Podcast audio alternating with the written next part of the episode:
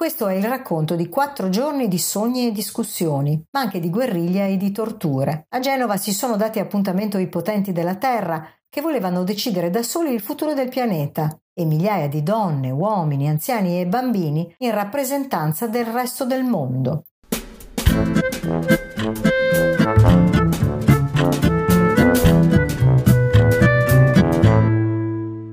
Ciao, sono Vera Paggi. Stai ascoltando Dov'è finita Genova? Nuovo episodio del podcast di Storia in Storia, la serie che racconta persone e luoghi dal Novecento al nuovo millennio. È il 19 luglio 2001. Un movimento altermondialista voleva una globalizzazione che avesse al centro i diritti e non i profitti. Guardi, mi ha telefonato prima, sono farmacista, qui ha dato fuoco, ha fatto due falò per la strada. E paradossalmente è stato il primo movimento globale della storia. Sentiamo delle urla, non andiamo avanti con le te- intanto di capire cosa sta succedendo. Attenzione, Fabozzi, gamma 110, non caricatele tutte bianche. Un obiettivo nostro però era di portare un'ottica di genere dentro questo forum. Eravamo alla testa del corteo, con le mani alzate, loro sono sbucati dalla via e hanno tirato i lacrimogeni. Ce li hanno tirati addosso!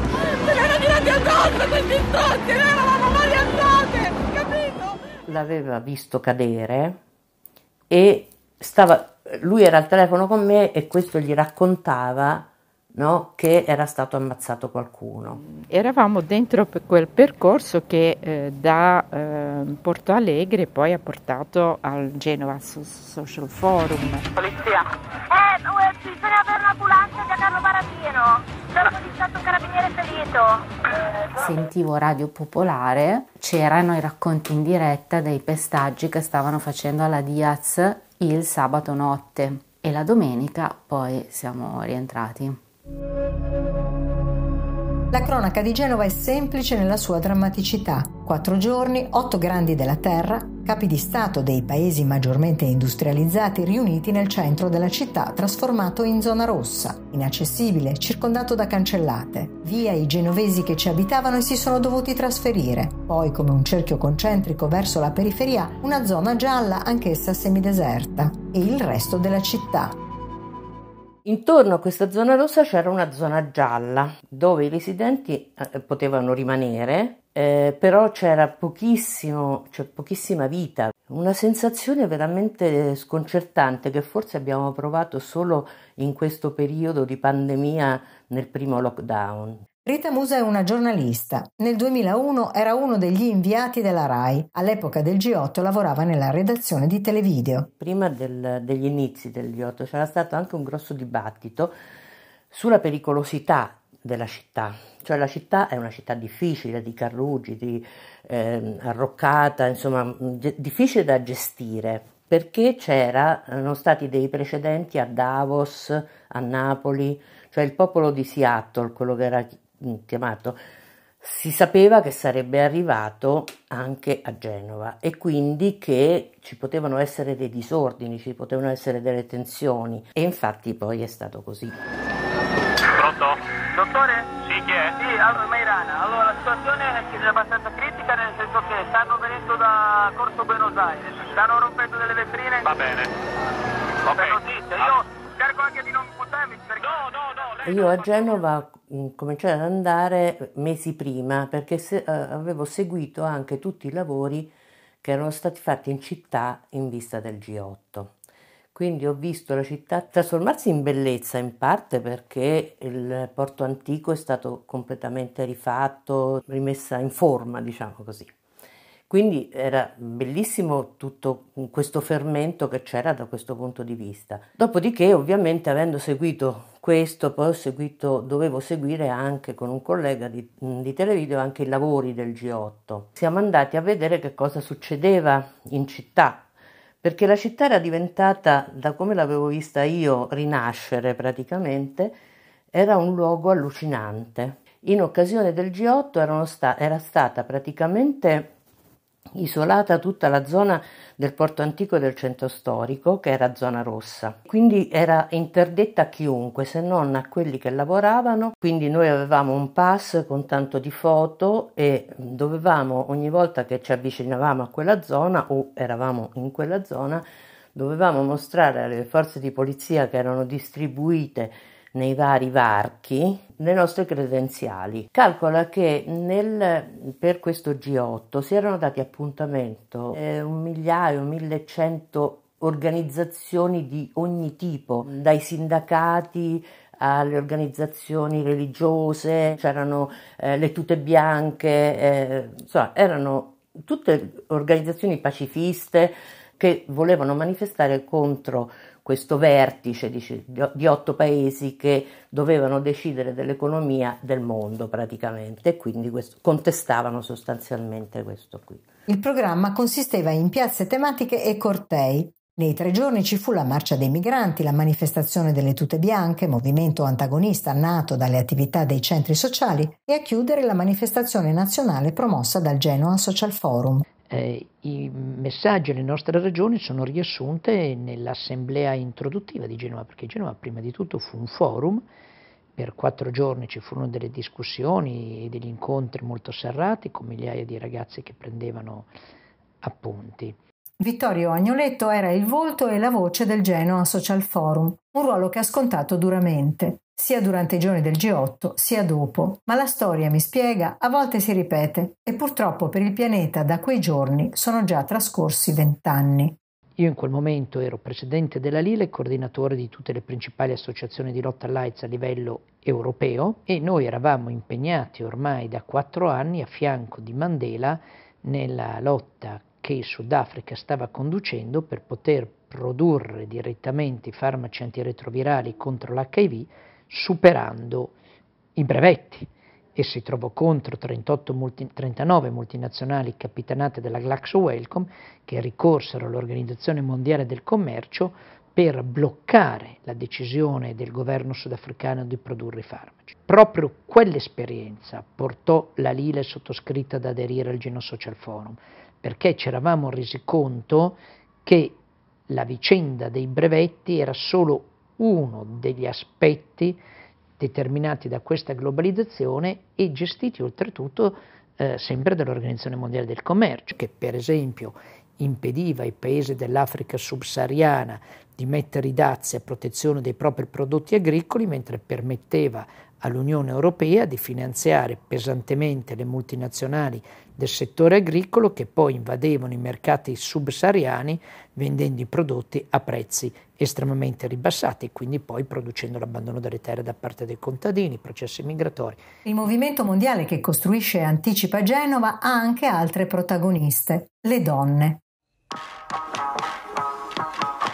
Nadia De Monde vive in Italia da oltre 40 anni. Collabora con il Centro internazionale di ricerca ed educazione di Amsterdam, da sempre impegnata nei movimenti di solidarietà internazionali in America Latina la Marcia Mondiale delle Donne, la rete internazionale che ho aiutato a portare in Italia e che è nata in realtà eh, un anno e mezzo prima di Genova per riportare in piazza le, eh, le donne con le loro rivendicazioni su due temi principali, cioè l'impoverimento e la violenza. Infatti il nome completo della rete era Marcia Mondiale delle Donne contro le violenze e la povertà. Ha organizzato prima dei fatti di luglio un momento femminista che abbiamo chiamato punto G dove abbiamo portato tutte le questioni dal lavoro alle ai diritti, al diritto all'aborto, tutte le questioni che ci interessavano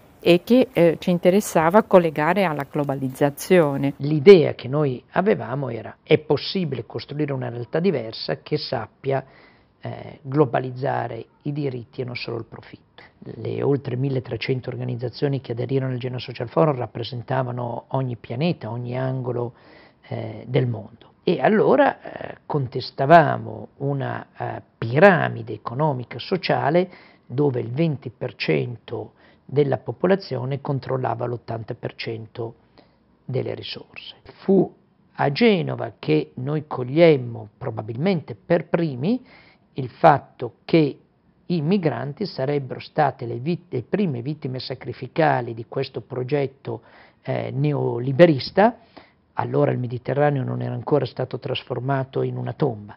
E non fu un caso che il 19 di eh, luglio organizzammo il corteo dei migranti, un corteo festoso, allegro, eh, pieno di colori, che eh, appunto poneva questa problematica. Allora noi dicevamo siamo in un mondo dove c'è la libera circolazione dei capitali e delle merci e non c'è la libera circolazione degli esseri, eh, degli esseri umani. Quindi contestare il G8 voleva dire contestare chi aveva la regia eh, di questo eh, modello di sviluppo. Attenzione che lì si possono avanti un pochettino dalla zona fiera perché può darsi che questi ragazzi, queste persone vengano verso di lei. Eh. Se dovessero arrivare li deve caricare. Grazie.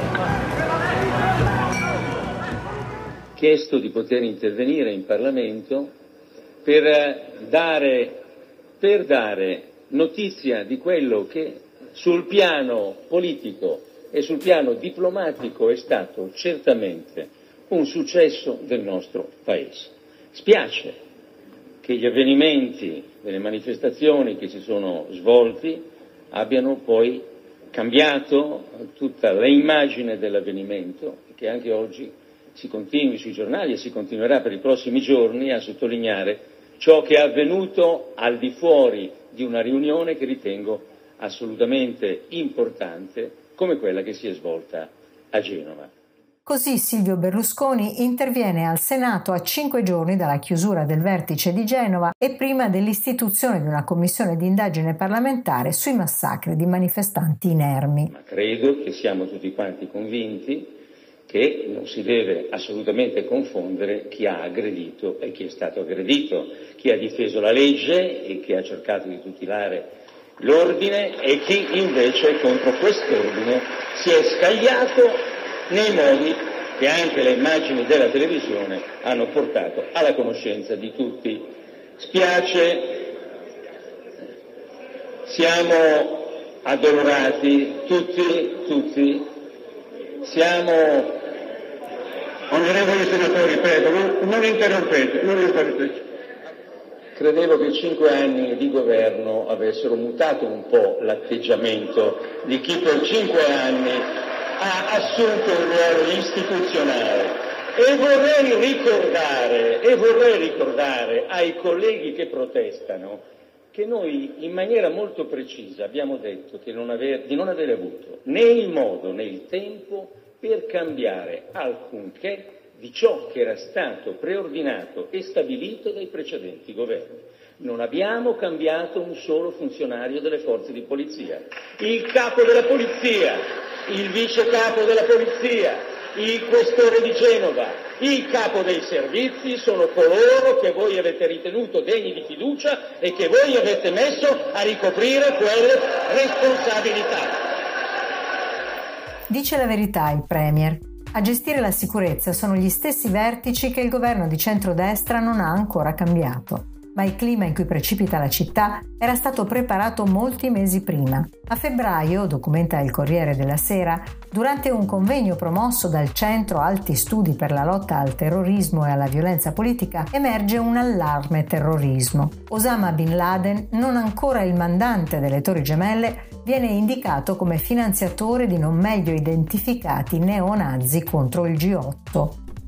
Gli fa eco Franco Frattini, presidente del Comitato parlamentare di controllo sui servizi segreti. Individua due organizzazioni che preparerebbero azioni violente in vista del vertice. I giornali fanno la loro parte. Il settimanale mondadoriano Panorama ad aprile pubblica le previsioni del SISDE sugli accadimenti al G8. Una mappa a colori dal rosa al nero. Dentro c'è un po' di tutto. Le tute bianche di Luca Casarini, i black bloc, che di chi siano non si sa. Il 20 maggio di nuovo il Corriere della Sera anticipa le informative dell'intelligence. Si starebbe preparando una guerriglia anti-G8 con sangue infetto dal virus dell'AIDS, da lanciare sui poliziotti in servizio. Una fake news, ma l'immagine degli uomini in divisa grondanti sangue malato resta impressa nell'immaginario collettivo, sicuramente fra le stesse forze dell'ordine che si preparano per gestire l'ordine pubblico a Genova. Social Forum aveva un, un accordo, um, mi pare che si chiamasse Vattani, il responsabile del G8, che era il segretario generale della Farnesina, mi pare, era un ambasciatore, che si doveva occupare, diciamo, di organizzare e anche di coordinare i ragazzi, insomma, no? di, di, di, avere contatti con loro. E c'erano stati degli accordi. Lui aveva dato le scuole Diaz, che erano la Pertini e la Pascoli, una di fronte all'altra, c'era il media center, c'erano gli avvocati del social forum, c'era anche un posto dove mh, mm, c'erano dei medici e quella di fronte era una palestra, c'era una palestra, era stata usata come dormitorio soprattutto degli stranieri. Devo dire che insomma il clima che c'era al media center era molto carino. Sembrava Woodstock praticamente. Erano molto determinati, però era un clima molto festoso. Le tute bianche, che erano quelle che facevano capo a Casarini,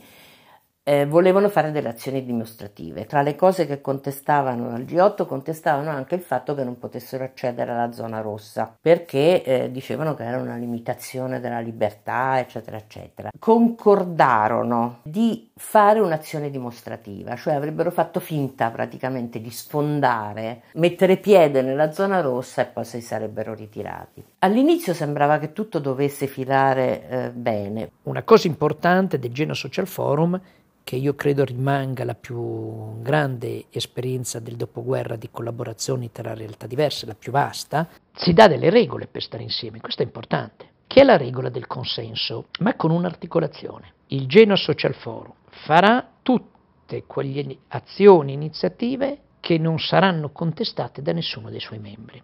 Questo fu il modo con cui organizzammo Genova.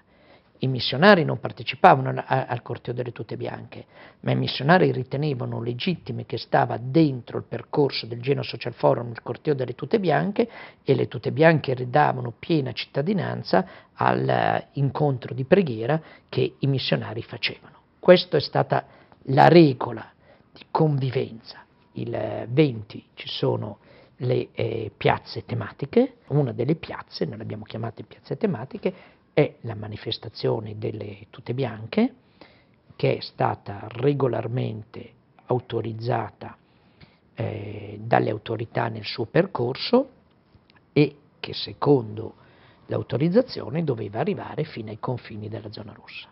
Quella manifestazione non è mai arrivata ai confini della zona rossa perché è stata attaccata e caricata precedentemente dai carabinieri con un'azione svolta e decisa unilateralmente dai carabinieri in dissenso contro le indicazioni che la centrale di comando della polizia dava, perché in piazza comanda la polizia, l'ufficiale di polizia sui carabinieri e ci sono tutte le registrazioni uscite nei processi dove la polizia dice ai carabinieri di attraversare quella strada, di andare dall'altra parte di Genova a bloccare i black bloc, loro invece non vanno a bloccare i black bloc, si fermano e danno la carica contro il corteo delle tute bianche che stava scendendo pacificatamente.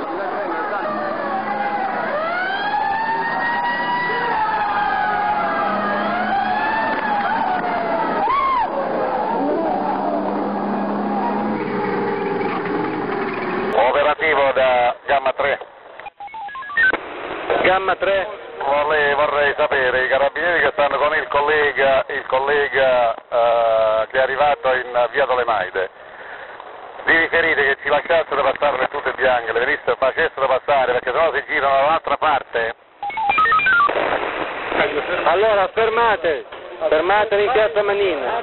Cercate di fare degli arrestati, cercate di fare degli arrestati, avanti così, avanti così. Operativo da gamma 3, operativo da gamma 3. Gamma 3 avanti. Con l'incendio dei carabinieri in via Tolemaide, per cortesia, in via Tolemaide, perché non lo facciamo arretrare e venire qui? Per cortesia, vi ripeto, con l'incendio in via Tolemaide, facciamolo arretrare e venire qui. Dottore, bisogna andare a contattarli direttamente, non riusciamo a comunicare con loro in nessun modo. Il loro comando non riesce a comunicare niente con loro. Perché i carabinieri hanno agito in quel modo? C'entra il fatto che in quel momento tre parlamentari della destra fossero nella centrale operativa dei carabinieri? Non lo so.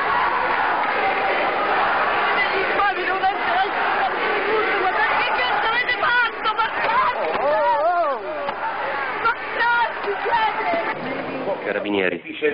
Andate in piazza Limonda che i carabinieri hanno messo sotto un ragazzo dalla testa. Come? Non si è capito niente. Allora, un'ambulanza velocissimo in piazza Limonda. Piazza Limonda, cos'è successo? I carabinieri hanno fatto retromarcia, c'è un ragazzo con la testa sfasciata. Ma un carabiniere o un ragazzo? Eh, non stiamo... Eh, Va bene, a posto, mandiamo subito, mandiamo subito. Carabinieri? era ricaduto dalla linea, se mi può ripassare il colonnello... Colonnello? Il, il comandante provinciale. Sì, con chi parlo, scusa? L'onorevole Ascerto. Un attimo glielo passo, eh? Sì, sì. Eh. Scusa, adesso c'ho da fare. Ma è vero che è morto un dimostrante? Ma... Sembrerebbe di sì. Ah. Scusa, fammelo verificare, poi ci vediamo. No, fammelo sapere perché mi hanno chiamato da Roma. Sì, adesso vediamo. Eh. A chiedere notizie al comando provinciale è Filippo Ascerto, ex maresciallo dei carabinieri e deputato di Alleanza Nazionale. La donna che chiede aiuto saprà solo a sera dai telegiornali chi sia quel giovane morto ai piedi di una camionetta che l'ha travolto dopo essere stato colpito da un proiettile sparato da uno dei carabinieri che si trovavano sul mezzo. Io ero al, al telefono con uno della piazza quando eh, un giornalista della Reuters, se non mi ricordo male, l'aveva visto cadere. Lui era al telefono con me e questo gli raccontava che era stato ammazzato qualcuno. E lì mm, io ho immediatamente fatto un'ultima ora che però è uscita dopo mezz'ora. Io mi arrabbiai moltissimo. Mi ricordo, mi è rimasto impresso che c'era un'ultima ora che, che io continuavo a guardare sperando che la togliessero su una festa dei 100 comuni italiani. Io vengo avvisato mentre ci stiamo ritrovando tutti sul lungomare dove avrebbero dovuto confluire tutte le piazze tematiche alla fine della giornata. Vengo avvisato della morte di un manifestante senza nessun altro particolare e sono io che devo dare la notizia in piazza della morte di un, di un attivista, non sappiamo ancora né se italiano né chi, non si sa niente, arrivano notizie confuse. Carlo Giuliani era nato a Roma e aveva 23 anni. Il carabiniere che lo ha ucciso era un suo coetaneo. Sarà indagato per omicidio colposo e poi prosciolto per legittima difesa nel 2003. Si è congedato dall'arma nel 2005, ma il G8 non è ancora finito.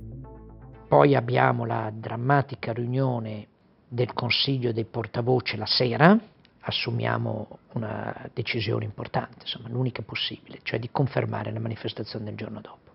Fu una decisione difficilissima.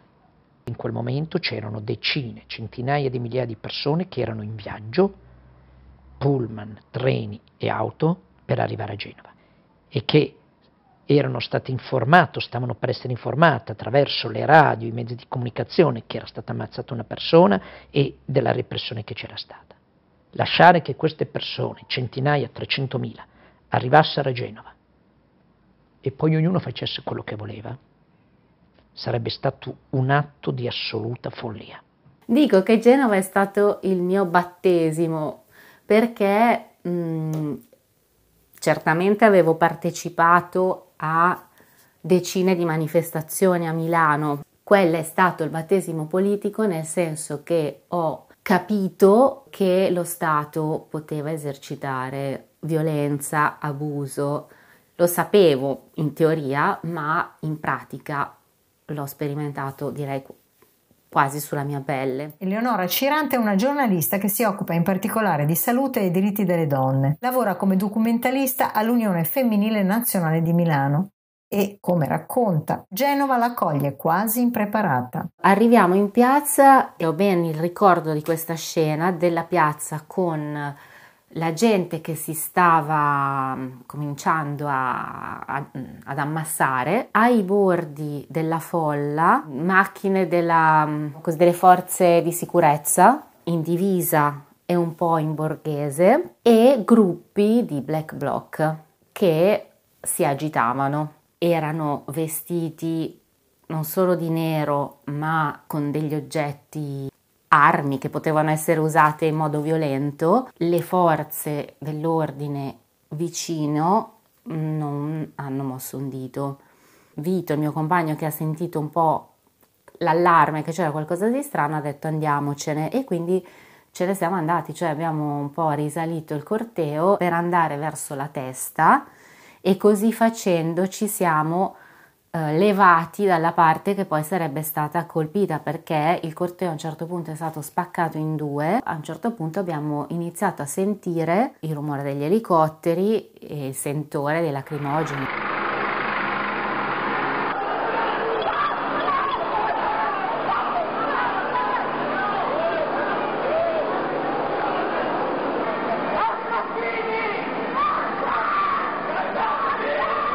Noi abbiamo seguito un po' il grosso del corteo e ci siamo trovate senza neanche bene sapere dove negli scontri del lungomare delle amiche sono state anche ferite, dal, picchiate, dal, in questo caso dalla Guardia di Finanza che io fino a quel momento pensavo si occupasse di tutt'altro e invece poi mi sono trovato questo specie di Robocop davanti a me ultrabardato che ha picchiato la ragazza che era al mio fianco fino a farle sanguinare la testa. Siamo pacifici noi! A mani alzate. Siamo pacifici! Avevamo dei, dei computer che potevano mandare eh, in diretta con televideo. Per fare questo però dovevamo tornare al, al, porto antico perché la strumentazione con cui potevamo fare questo era lì. Avevo un registratore, punto. Quindi potevo registrare delle interviste, delle voci e poi le trascrivevo tornando indietro. Quindi era, non avevamo la dotazione che aveva il TG1 o, che, eh, o o altri no? che, a cui erano state date le auto, i, i giubbotti antiproiettile, le, le vespine, noi eravamo a piedi.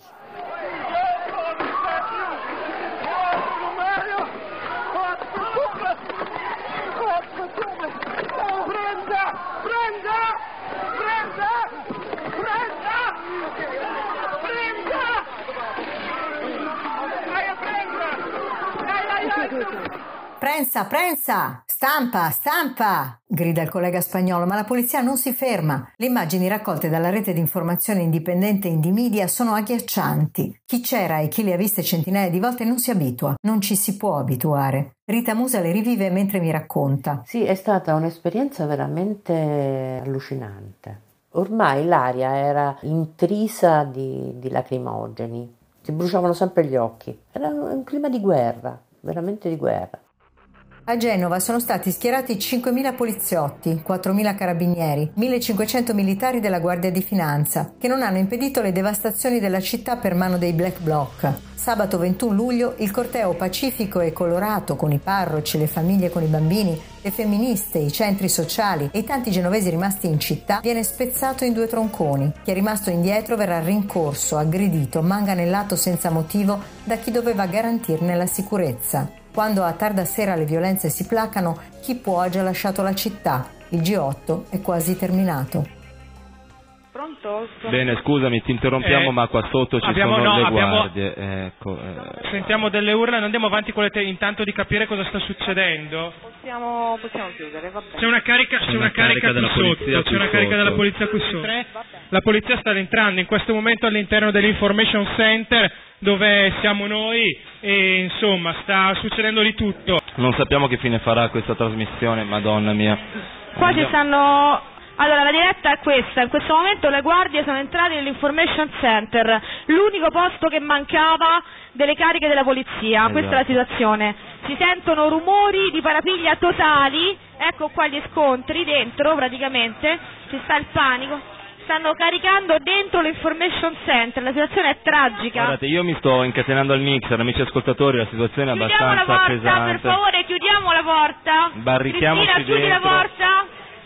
E cerchiamo di resistere. Ok, Hanno sfondato col gippone eh, il cancello della porta del- della scuola di fronte e stanno entrando, stanno sfondando i portoni, hanno sfondato anche la sede del GSF. Va bene, abbiamo una comunicazione da Valerio di Onda Rossa, stanno cercando di caricare, di sfondare nella scuola di fronte, la scuola DS di fronte al nostro centro stampa, sono già stati informati i leader, i portavoce delle social center, Eh, amici ascoltatori, un momento molto tragico, i telefoni sono isolati, Ok, sì. speriamo che le comunicazioni comunque continuino a Chiamate funzionare. la- ecco, chiamiamo, chiamiamo l'ANSA, chiamiamo...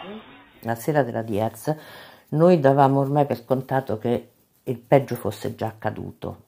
Era morto Giuliani, era successo quello che era successo con la manifestazione grande e il giorno dopo si chiudevano i lavori, ma in pratica era già tutto chiuso. Quindi ci, ci- ci siamo concessi di andare a mangiare in uno dei pochi, erano due i ristoranti aperti che funzionavano come mensa in realtà, lì al Porto Antico.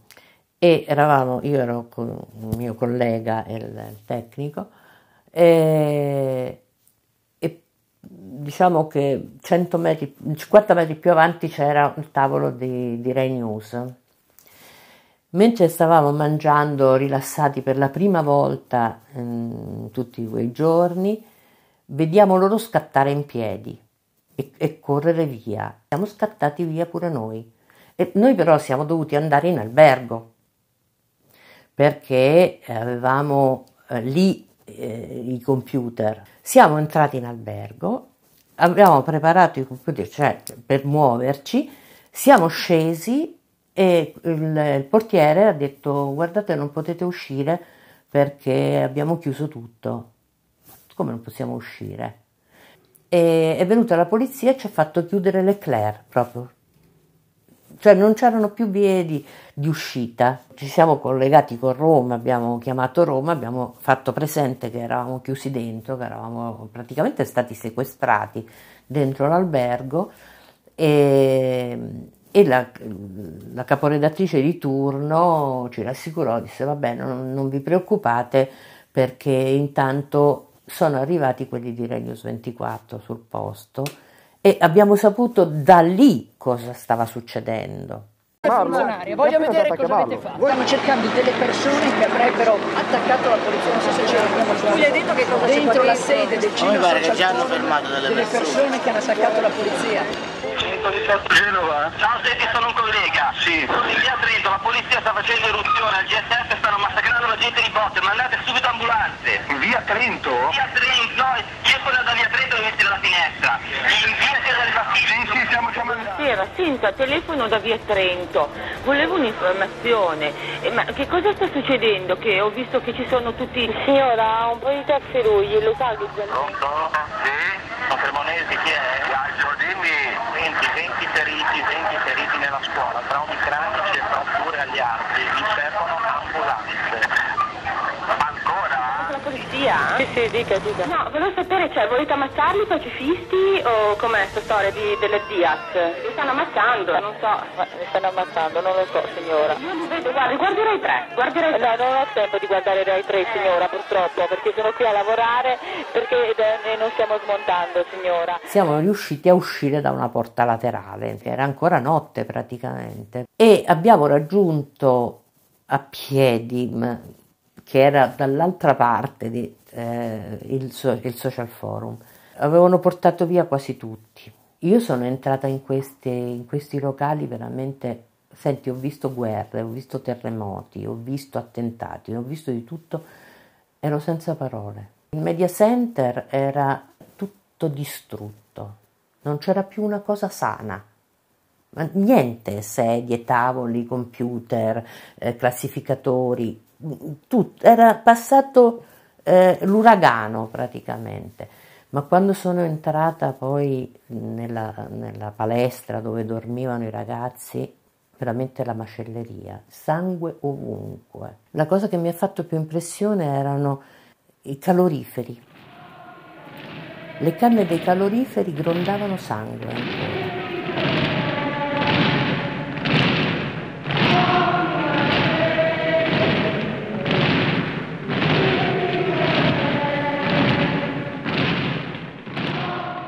Giorno seguente alla fine del G8 io fui espulso da tutto. Io nel giro di 15 giorni fui espulso dalla Commissione Nazionale AIDS, dalla Commissione per la lotta alla droga della Presidenza del Consiglio, persi ovviamente non solo la direzione ma perfino le docenze all'Istituto Superiore di Sanità sui corsi di formazione sull'AIDS e persi tutti i progetti di ricerca. E poi anche dentro la Lila dovrebbe, siamo arrivati alla conclusione che era bene che io lasciassi la presidenza dell'associazione perché altrimenti l'associazione non poteva più fare assolutamente nulla. Un morto, 560 feriti, 320 arrestati o fermati. Il 13 novembre 2008 la sentenza di primo grado, 28 condanne su 29 persone processate, ma non i vertici della polizia.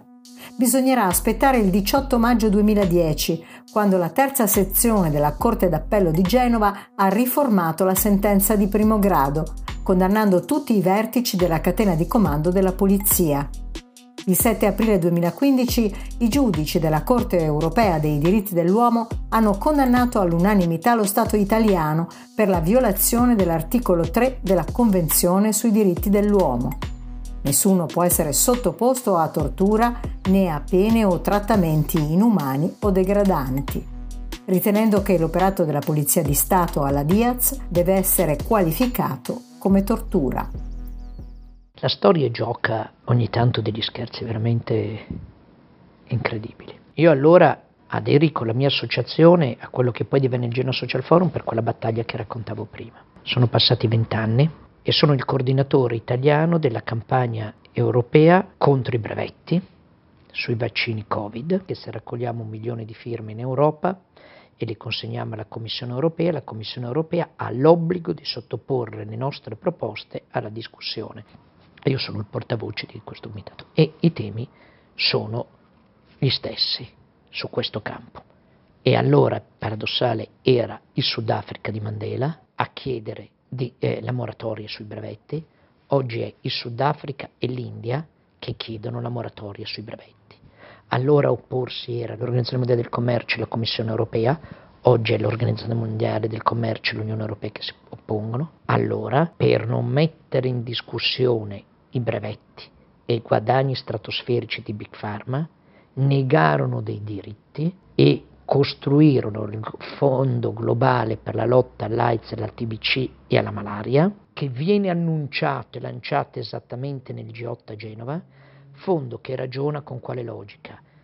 Raccogliamo delle donazioni degli stati, delle donazioni dei privati, delle donazioni delle stesse aziende farmaceutiche e poi distribuiamo dei farmaci in quel caso eh, scegliendo il fondo, i potenti scelgono a chi distribuirla, a quali paesi, come, con quali quantità, con quali tempi in base a quali tipi di accordo. Eh, Don Ciotti le ha chiamate elemosina al posto di diritti. Mentre stiamo parlando stamattina il Presidente degli Stati Uniti, Biden, ha annunciato 500 milioni di donazioni nei prossimi due anni e che insieme, attenzione, al G7 avanzerà la proposta di creare un grande fondo, un progetto di questo tipo, che verrà presentato per l'approvazione, scherzi della storia, alla prossima riunione del Consiglio generale dell'Organizzazione Mondiale del Commercio 21 luglio, quindi esattamente vent'anni dopo. Dopo il massacro di Genova ci sono stati mesi e mesi, forse un anno anche, che i social forum si sono moltiplicati, dopodiché è molto difficile mantenere una, un movimento che consiste in